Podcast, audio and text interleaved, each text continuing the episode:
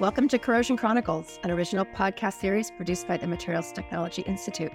I'm Heather Allain, the Executive Director of MTI, and I'm here with my co host, Marc Cook, who's a materials specialist with the Dow Chemical Company. Hey, Marc, how are you doing today? Hey, Heather. Great. How are you?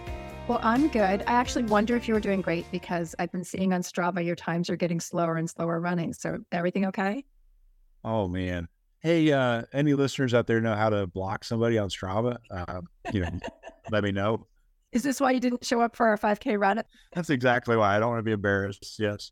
So, so our guest here today is Kevin Ganschow. We're really happy to have Kevin with us.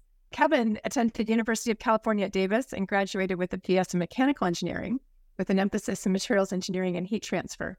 And he worked with Chevron for 34 years.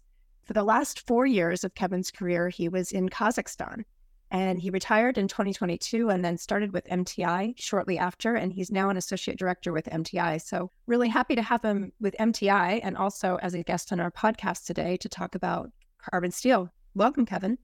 Great. Thank you. It's a pleasure to be here. I'm really looking forward to talking about carbon steel today and hope it'll be interesting to those that are listening. So, just kind of maybe a fun one here is I've heard several times is there a difference between carbon steel and steel? You know, first off, which do you say? Do you say carbon steel all the time or do you just say steel? And which do you feel is technically correct? Should you be saying carbon steel if it's high carbon steel or I don't know, just getting your thoughts on that.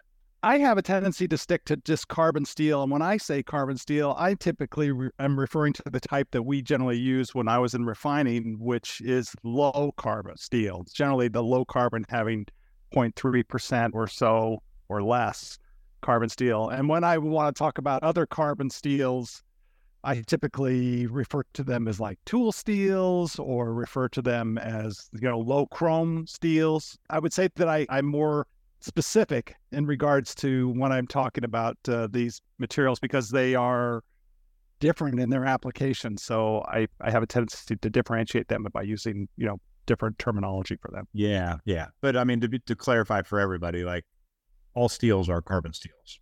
That's correct. I mean, exactly. Stainless steel is a steel of sorts, but it's highly alloyed Okay. Fair enough. Fair enough. It's, it's, but it's stainless steel. And so if we want to make it clear what we're talking about, we would call it stainless steel versus we just call it steel.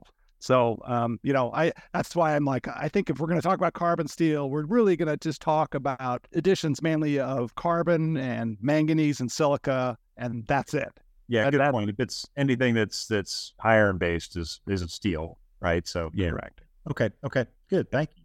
And I just think it's interesting that, you know, all the materials of construction that we're going to discuss in this season of this podcast, carbon steel is the one that, in a sense, doesn't need an introduction. Like there is nobody out there in the world that doesn't have already an understanding to some level of what steel is. They all know what steel is. And yet, when you get into the real details of all of the metallurgy and the alloying and heat treatments and the way it can be processed, there's actually, it's so complex, right? but everybody thinks they kind of already know stuff. And now we have like a Netflix series on heat treatment. And so people think they just can, you know, even even welding, you know, people people have a lot of people have done some amount of welding, but then they may or may not understand what's really happening on the metallurgy. And I, and I was, I've been thinking, I'm like, well, as I've been preparing for this, I think a little bit about, you know, carbon steel is just the vanilla of steels. It's the, uh, if you, if you look at ice creams, uh, I'm, you know, there may not be a lot of people that say it's their favorite, uh, that vanilla is their favorite, but it's the one greatest volume of ice cream that's produced is vanilla ice cream. And that's because it's so variable. And uh, we all kind of get used to it. And, uh, you know, and we even use that term, you know, that somebody's response or personality is vanilla because it's just plain. so, you know, so it, it's, it, and that's what it is about carbon steel. It's so common in our, in our world and in the industry that it's oftentimes taken for granted and overlooked somewhat. So, and it's, and it's the basis, you know, so just like cookies and cream and Rocky Road are mix-ins added to the plain vanilla. You know, the same is true for metallurgy. Stainless steels you could think of as a basic carbon steel with a little more nickel and chromium added that gives it better corrosion resistance for certain applications. As much as I want to keep talking about ice cream, I'm going to go back to steel here. um, so, Kevin, uh, sometimes you see pipe and pipe fittings show up and they've got uh, you know black uh, mill oxide coating on it, and and you know run into folks getting confused about that, thinking they've got a cast iron pipe when in reality it's just that oxide coating on there. Is that uh, any advice on differentiating or understanding what's going on there?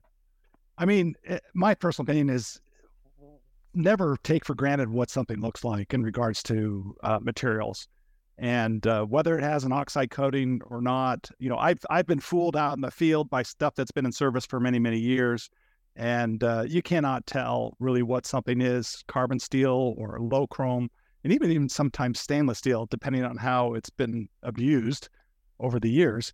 Um, you know it just doesn't look right. I mean my first thing i look at is what's stenciled on the pipe if it's available and if it's still there is there something stenciled on the pipe that tells me that uh, what the material is? After that, you know, there's always the uh, I'll call the poor man's PMI or positive material identification. There's a magnet.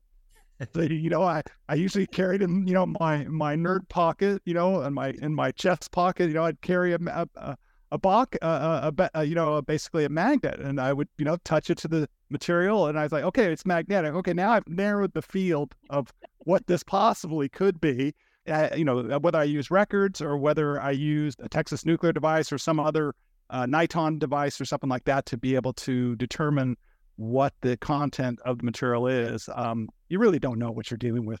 And believe me, I've seen stuff where uh, it stenciled one thing and it was actually something else. That has so, so sometimes so, so, so what happens in the middle, you know, always doesn't uh, uh, doesn't correctly reflect what you actually have. Yeah, so, I just want to thank you for coining the term nerd pocket. Um, should I credit you for that when I use it in the future, or is there? Did you get it from somebody else? No, I just figured, you know, there was, there were, I started in the industry early enough that where we still use pencils and pens, and you know, and there were engineers walking around with pocket protectors. Always call on nerd pockets, That's so no, I, I, I, have to admit that I never, you know, I never put on a, a pocket protector ever, but it's, I never got that desperate. So, Kevin, there's a fun infographic online showing various amounts of metals that are mined, and we'll put a link to that in the show notes. But the bottom line is that iron ore is 93.5% of the total. So, for the most part, it mostly seems like steel is used because it's low cost. I mean, like you said, it's the vanilla and it's also the major major metal mined out there. But let me ask it another way. If steel was expensive relative to other alloys, are there any applications where you would choose to use steel where it's preferable? Yeah, I mean, I hate to say, you know, a lot of time when you go from carbon steel to stainless steel, people say, well, that's an upgrade. Well, it's an upgrade in price, that's for sure. But sometimes you're trading off other, you know, other things when you go with stainless steel you are gaining um, a lot of damage mechanisms that you don't have with carbon steel. So, you know, a, a, key example, a key Achilles heel to stainless steel is chlorides, and uh, and carbon steel. You know, it it it doesn't stand up that well to chlorides, like chloride pitting and and uh, and whatnot, but uh, it doesn't stress corrosion crack like stainless steel. So, in my opinion, is that carbon steel is you know, extremely valuable to us. And if it was more expensive, I have a tendency to think that we would still turn to it, you know, and that we would uh, continue to use carbon steel because it adds value. You know, you think about carbon steel and the stress corrosion cracking mechanisms that it sees, but you know, the, the key ones that I've been exposed to where carbon steel stress corrosion cracked is basically caustic stress corrosion cracking and um, uh, amine stress corrosion cracking, and that just happens to go with what I deal with, you know, in the refining industry. But you know, those are the two stress key stress corrosion cracking mechanisms that come to the top of my mind for carbon steel. But where stainless steel, you know, um, I've seen way more stress corrosion cracking events associated with uh, stainless steel than I have with carbon steel. So I, in my opinion, the, the carbon steel is, is is a huge value to us. It's it, it is high strength material, low cost. Um, it performs really really well, and you know, it, in my view, from uh, as a coming from refining industry, it's our first thought. Can we do this in carbon steel? That's the first thought we have. Yep. So as long as you're talking about some failures, let's just kind of go through what the major um, types of failures are for carbon steel. Um, you know, you said you only have seen stress cracking in a couple of specific environments, but you know, c- when you think about corrosion, pitting, fatigue, overpressurization, what would you say are the major failure modes for carbon steel, or the most common? My, my most common is corrosion. Okay. And uh, in the case of carbon steel piping that we deal with, like in the refining industry, we see corrosion both internally and externally. So you got corrosion coming from both sides. Mm-hmm. And so, uh, one of the nice things about carbon steel is that you know if, if they're if it's corroding, more than likely there's water involved somewhere. Okay. And the water, if is the you know key Achilles heel to carbon steel in regards to its corrosion. And so if you know you, if I'm processing a, a dehydrated uh, process stream, what's basically 100% hydrocarbon, it's pretty much non-corrosive in my view, um, except if unless it's at high temperatures. But at a low temperature, it's non-corrosive, but there's no water present. So I would say the key weakness is that it's it's subject to corrosion mainly, um, and that being you know aqueous type corrosion. There are other corrosion mechanisms for carbon steel, like you know that water is not involved, like uh, sulfidation.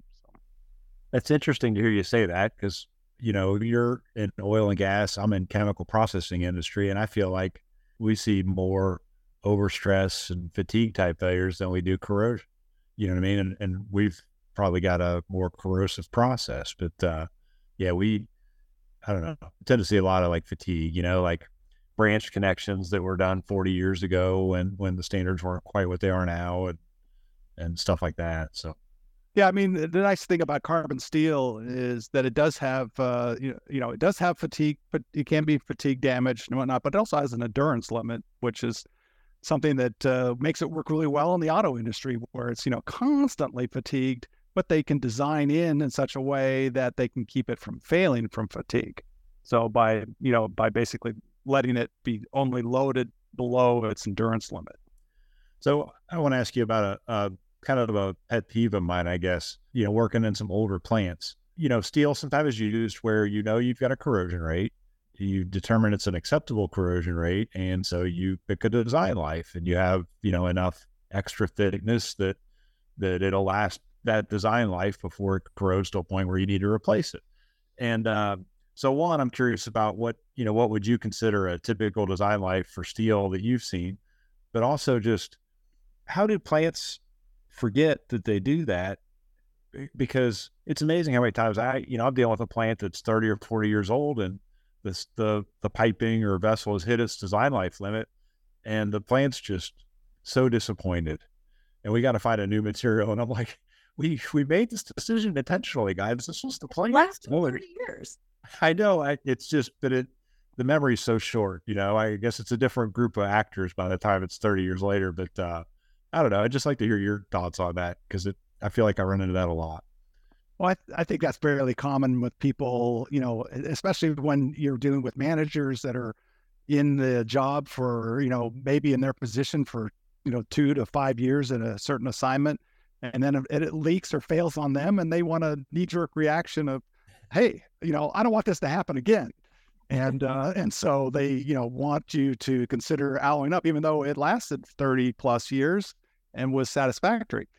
But in regards to design life you know you know it, it varies in regards to what you're talking about. If you're talking about a, uh, a you know a piece of uh, of carbon steel piping you know when when the people are doing the design work and trying to determine the corrosion allowance for that carbon steel piece of pipe, you know, it may be just 10 years or 15 years at the at the most for a piece of carbon steel pipe because it's fairly inexpensive to be able to, you know, replace it versus the alloying up cost is somewhat significant in regards to alloying up. And then in some cases, if you alloy from carbon steel to a low chrome, like one and a quarter chrome, you also are buying yourself a post-flow heat treatment of that fabrication, so it becomes a lot more expensive. So if I could just stick with carbon steel and leave it in the as welded condition, that might be satisfactory to me.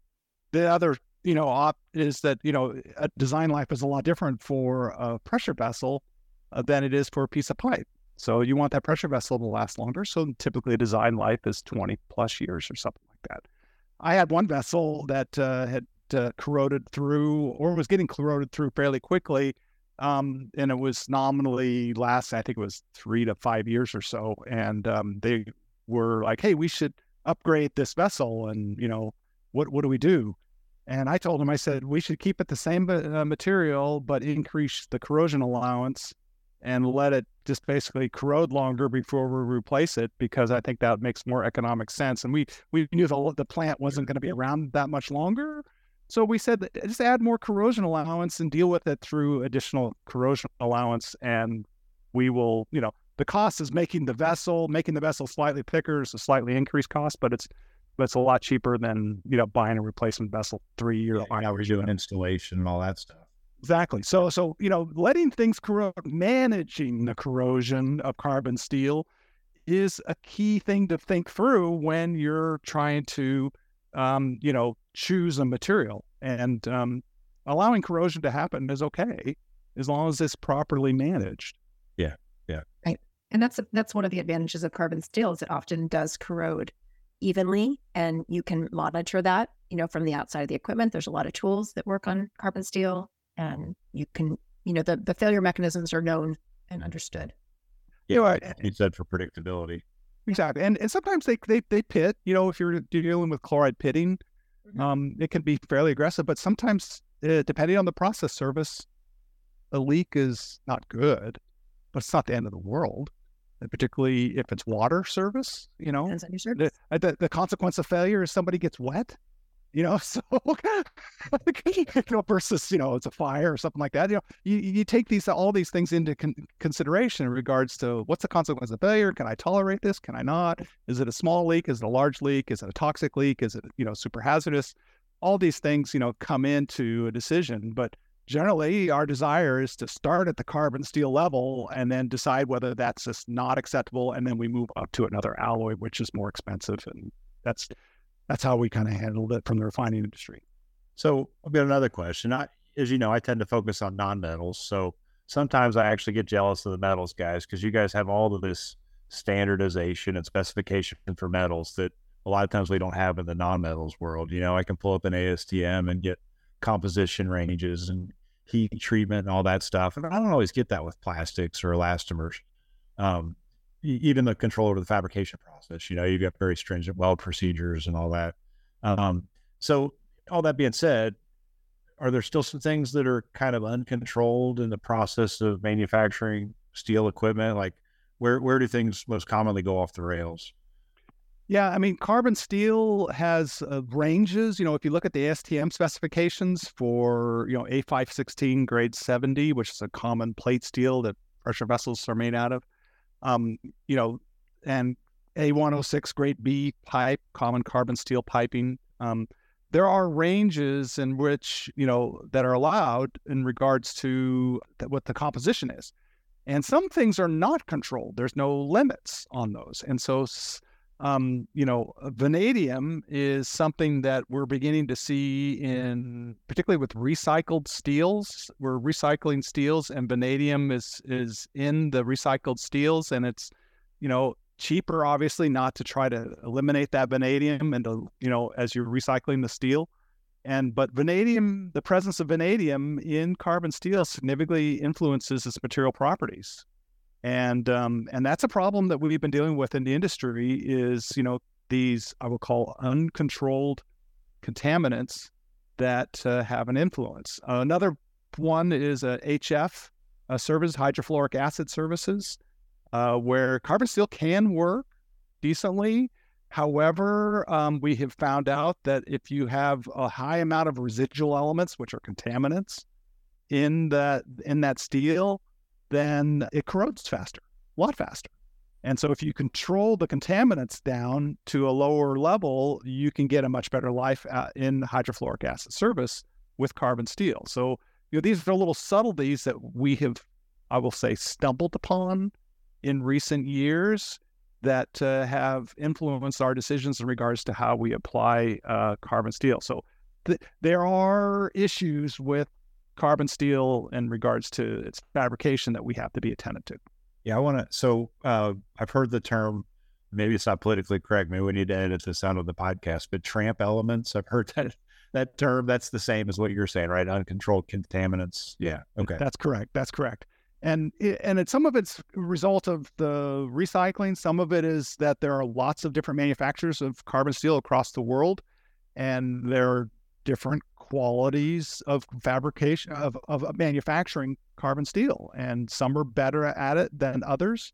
And you know i know i have my preferences for who i like to make my carbon steel. And uh, because of some experiences i've had with some of these you know trace elements or tramp elements that have been in there that uh, uh, have me concerned about what i'm getting. And you're saying that control of these tramp elements requires even tighter specifications than what's in the specifications. So just calling out an ASTM spec isn't adequate. That's correct. Yes, we we've done this in in the industry from the refining industry for uh, H2S wet H2S services where there's hydrogen sulfide and it's wet. And we found out that you know if we just stick with this common carbon steel, we typically end up getting enough contaminants in there that uh, in these uh, wet H2S services that the steel doesn't uh, behave as well and as nicely as we want. And it, you know, and if we if we get a little cleaner steel, so we'll we'll we'll make a specification requirement that we want A516 grade 70, but we want you to control some of you know lower sulfur, lower phosphorus, you know, and uh, we try to control those a little extra. Uh, the problem with that is that now you're talking about like a special mill run of steel and you need to have enough volume for that. So to make a special mill run, so the costs go up. And, you know, and maybe these people don't have that kind of steel you're looking for sitting on the shelf. And then some manufacturers specialize in producing cleaner steel. So then you know that, okay, well, if I specify this, I'm more than likely going to these guys who are, you know, better at manufacturing carbon steel, cleaner carbon steel than I need for this service. So, Kevin, there's also been um, a couple of really interesting stories that have hit the news over the last five years. Carbon steel suppliers that were actually doctoring test certificates, uh, Charpy impact tests in particular, for one of them, um, and some of the some of the ASTM not meeting specs, and they knew it. And some of that steel ended up in really critical applications. You know, perhaps you know U.S. submarines, nuclear power plants, you know, things things where it matters, places where it matters. So I guess that brings me to the question because now you're talking about specifying even tighter specifications than the than the standards allow, and basically we're saying some steels don't even meet standards. So I guess first question: How much do end users retest or validate when the steels reach the plants? That's a good question. Um, in the case of um, my experience, that's what I can can speak from, is that typically, we just want to review the MilCert uh, certificates and make sure they all look in order. And I, part of it is, you know, knowing the companies that they're coming from. Um, it, it helps. Um, in the case of my prior employer, um, we audited some facilities that uh, that fabricated. We would say that we only really wanted, you know, critical materials from audited facilities that uh, had uh, audited these. So, you know, it doesn't require us to do retesting. However, there has been industry issues like with forging forged carbon steel that had low temperature toughness problems that required a lot of additional testing. So you you uh, in fact there were some that were buying um, you buy you want to buy a flange that had a particularly low temperature application, and you'd buy two of the flanges, one to destructively test, and the other one to actually use in the application. And that, that's really really expensive. You're buying double you double the material in this particular case for flanges because we were particularly concerned about the forgings. That that really the lab tests Right. It was the lab test plus the double the flange. Yep. And then you got to have you got to have you know internal systems for checking that data before the item is delivered or actually used and then if it doesn't pass and you've already received the one flange and the other one tested and it didn't pass you have to quarantine it so it doesn't get picked up by um, somebody else for a job or a project so you know all, all these things kind of you know are issues and concerns. And yes, retesting is done in certain applications, but you try to avoid it by paying attention to the mill certs. But the mill certs can be forged. It's good to look at heat numbers. I mean, these guys who forge things are, you know, there's like there's criminals and there's smart criminals. Okay, and so and so and some of these guys aren't that smart.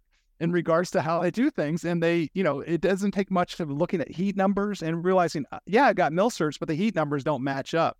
And it's not uncommon for you to get materials that have been brought through, I will say, uh, an importer, and the importer puts together their own mill certs. And you have to ask the importer, I want the mill certs, not your mill certs. I want the mill certs that you were sent with that that material, right. original one. And then you find out the numbers don't line up, and they're it's you know very very difficult. So I want to clarify that this is the exception, not the rule. I'm not I'm trying to imply that all steel makers are going around doing this. But in this one case, the metallurgist was quoted saying that they did it because they thought the test was super stupid was the word they used and just not that important. Can you kind of um, circle back and just talk about, you know, why is a Charpy impact test significant? Why does it really matter? And like what kinds of applications would that really matter for?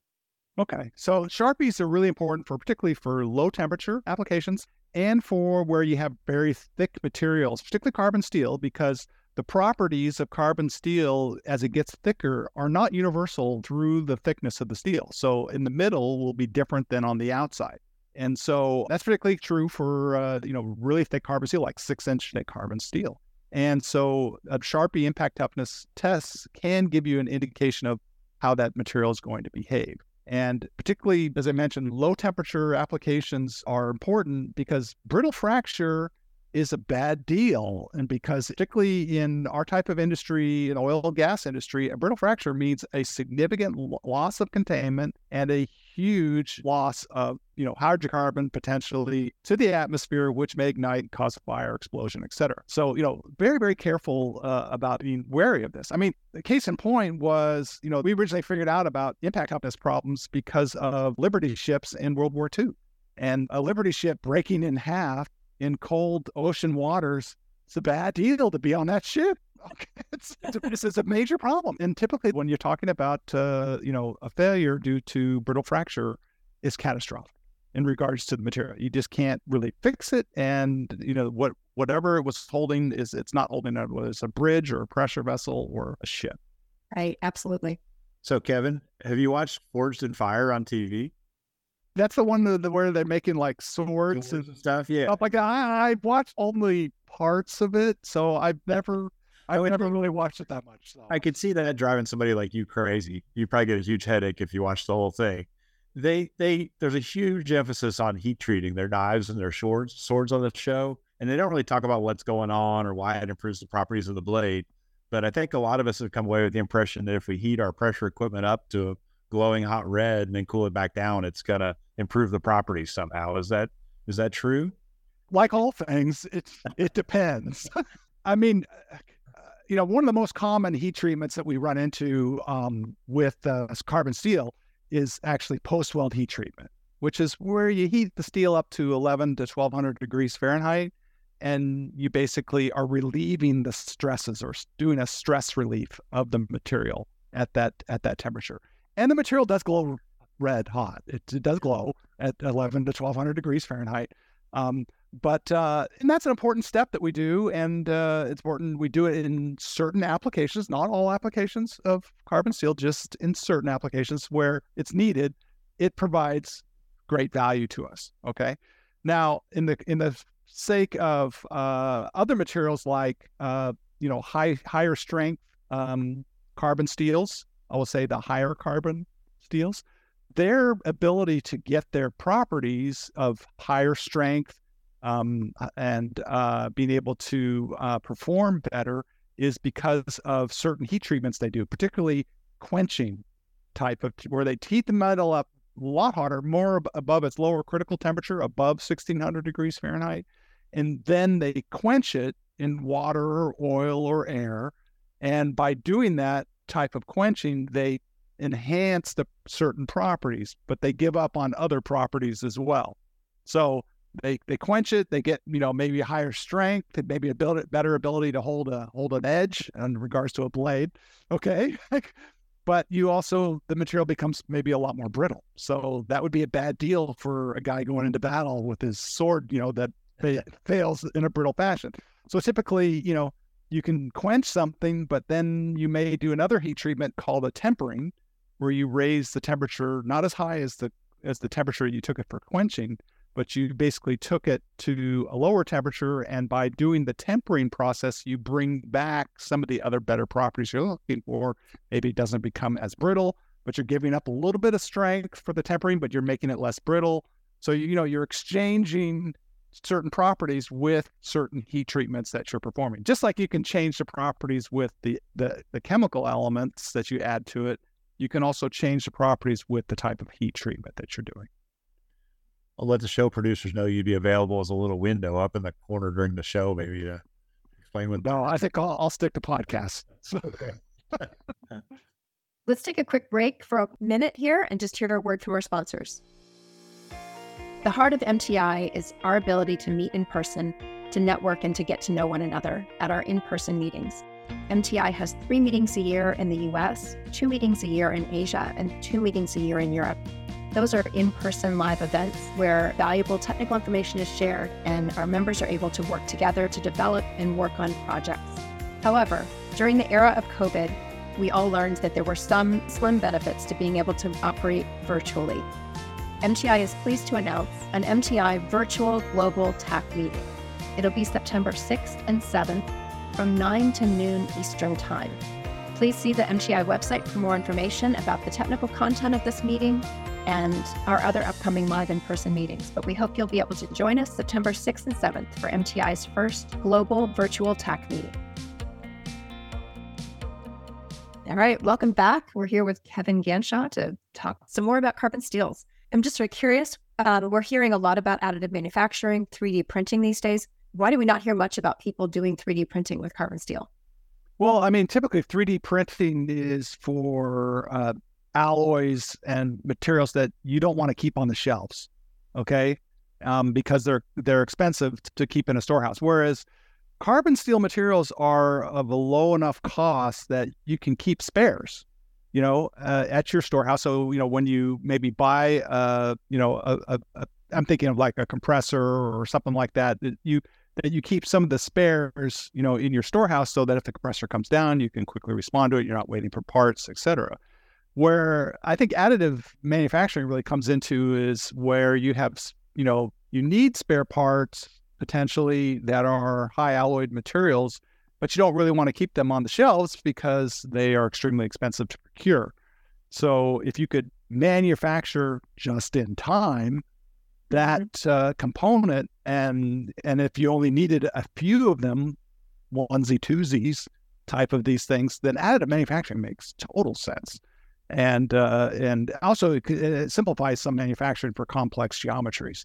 So um, so there's you know there's value there, but I think that's really comes down to the commodity prices and what it costs for you to be able to store spares versus manufacturing spares. When I was working in Kazakhstan, this was additive manufacturing particularly important to us because accessibility to material and replacements was difficult. We kept a lot of spares in our storehouse because we knew we couldn't get things imported very easily.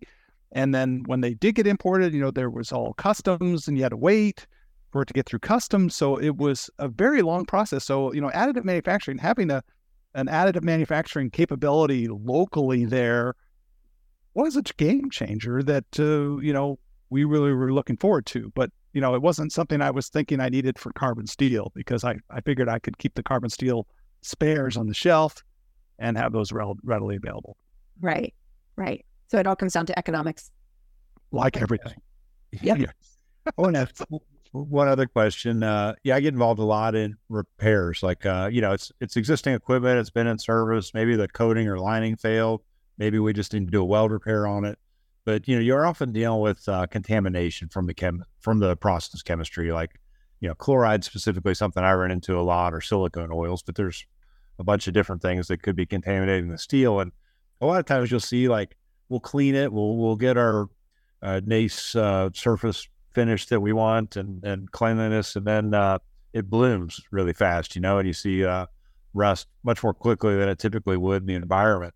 And and you hear all kinds of explanations, right? Like, like, oh, the chemistry soaked into the grains or it's in the pores or, eh, you know, can you talk about, I mean, it's, strictly a surface phenomenon, right? Those chemicals are, are just on the surface and we didn't, we didn't get rid of all the residual contamination with our first cleaning method or is there more to it than that? it depends. So I agree that there are uh, surface contaminations that can be removed easily. I will say in some cases chemically they can be removed, whereas other items can't be removed chemically. And actually, it's almost better to burn them off with higher temperature to kind of burn off those and then clean up the surface, the oxide that you get from burning those those those contaminants off. There are other contaminants, particularly hydrogen, uh, that gets into the steel that you know I don't care how much you clean it and how much you uh, burn it off. Um, the the hydrogen's going to stay in there unless you go through an intentional hydrogen bake out process where you bake out the hydrogen because that hydrogen when you try to weld it will have an influence on the on the weld in regards to whether it may even crack with something called delayed hydrogen cracking that can occur on steels that are charged with hydrogen. So, you know, as I said, it depends what you're trying to do, what you're trying to do, but there's am- amazing ability to try different things to try to improve the ability to do a weld repair on something that's contaminated. I, I am generally of the opinion that if carbon steel is damaged or cracked or whatever, I can always fix it. The key question is is how long will that repair stay and how long will it last? That's one question, particularly if it's fatigue damaged. I can still fix it and put it back in service, but it may not last that long because the, the, the fatigue is kind of you know in the metal and, and done. Versus um, something that's you know highly highly corroded and is just economically cheaper to replace it at that point rather than trying to fix it. So you know those those kinds of trade offs that uh, you have to look at when you're trying to do these repairs and cleanliness and being able to get something clean for repair is is important. And I've used all types of methods including heating to try to burn off, um, you know, contaminants to try to make something so I could get it welded back together.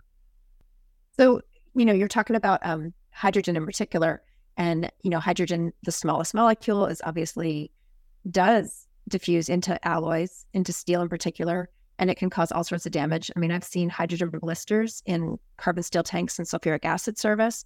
Um, but then you know the other the other issue that you guys deal with in the refinery world more is is HTHA, high temperature hydrogen attack. Um, so can you talk a little bit about that and about it's the relationship between HTHA and stress relieving?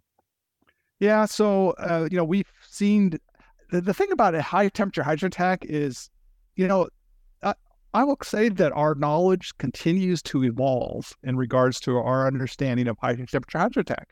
Do we completely understand the damage mechanism? No, we don't.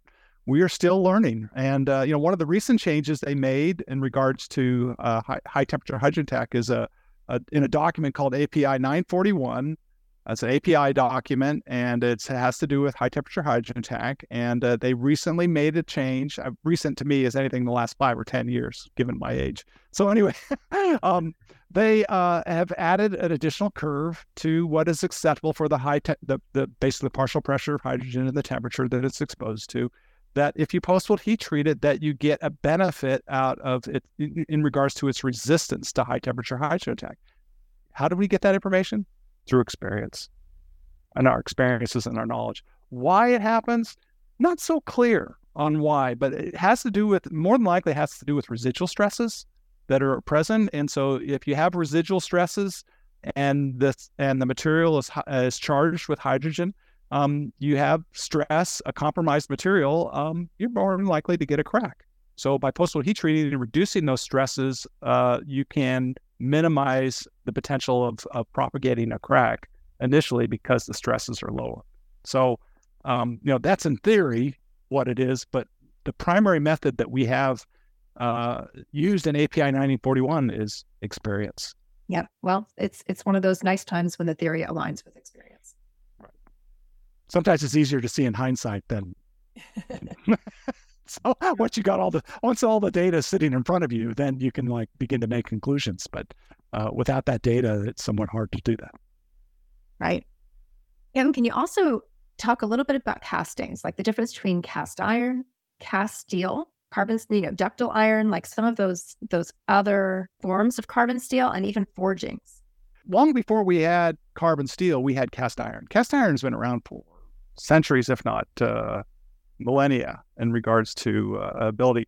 uh, and cast iron is um, actually, you know, had its applications and was useful. There's actually uh, bridges that were manufactured out of cast iron uh, years ago. Um, but we wouldn't do that again now because uh, cast iron just has some properties that are not very good relative to what you can get with uh, with steel. And cast steel is very important, you know, like for pump cases and compressors. Um, having a, a, cast steel case allows you to manufacture something that's of a complex geometry, uh, however you want. The behavior of that that pump or compressor is influenced by the material that you choose. So if we chose cast iron, the difficulty with cast iron is that it's very difficult to repair it. Um, even though it maybe it's the you can accept the compromised properties that cast iron has in regards to its possibly being brittle, et cetera. But if it corroded or whatnot, you you'd be it's hard pressed to repair that. It requires special procedures, heat treatments, et cetera, to be able to do that. Versus uh, a, a cast carbon steel uh, is a lot easier to repair. Um, and uh, you may require heat treatments, depends. Um, and it makes it, uh, you know, a little easier. So, um, what I try to say is that uh, we've evolved past cast iron. It's cast iron is generally used in services like, you know, water, et cetera, that's not toxic, et cetera, that works great because consequence of, again, a failure is not a big deal. And, um, you know, but if you have something like hydrogen you're trying to compress in a compressor you know you need to make sure you have the right alloys there and you want to make sure the thing has long you know life and that if you do find any problems that you can do some small repairs in those areas and it not you know requiring a significant amount of effort to do that i mean there's so many factors and you know bringing it back to where we started i think many people think that carbon steel is sort of the vanilla of metallurgy um, but it's just not that simple, you know. And just like we know that there are so many different types of vanillas out there, you know, the the slight differences in alloying elements, in heat treatment processing history, the form it's in, all of these things can have a really significant impact on the application, on its strengths and weaknesses, on its suitability for an application, and on the failure mode. Nicely summed. Well, thank you very much for joining us today, Kevin. It was really great to have you. And I think I think you did a great job of taking what seems at first like a simple subject, but is actually quite complex and really kind of laying it out for people and giving us some things to think about. So we really appreciate all of your insights and wisdom into carbon steel today. So thank you, Kevin. Thank you, Marc. And thanks to everyone for listening to this episode of the Corrosion Chronicles. Join us each month as we continue our conversation with subject matter experts discussing materials related challenges and successes in the process industries. Be sure to subscribe to our podcasts on Apple, Spotify, Google, or wherever you listen to your favorite podcasts. For more information about the Materials Technology Institute, visit us online at mti global.org. Thanks for listening, and we'll see you next time.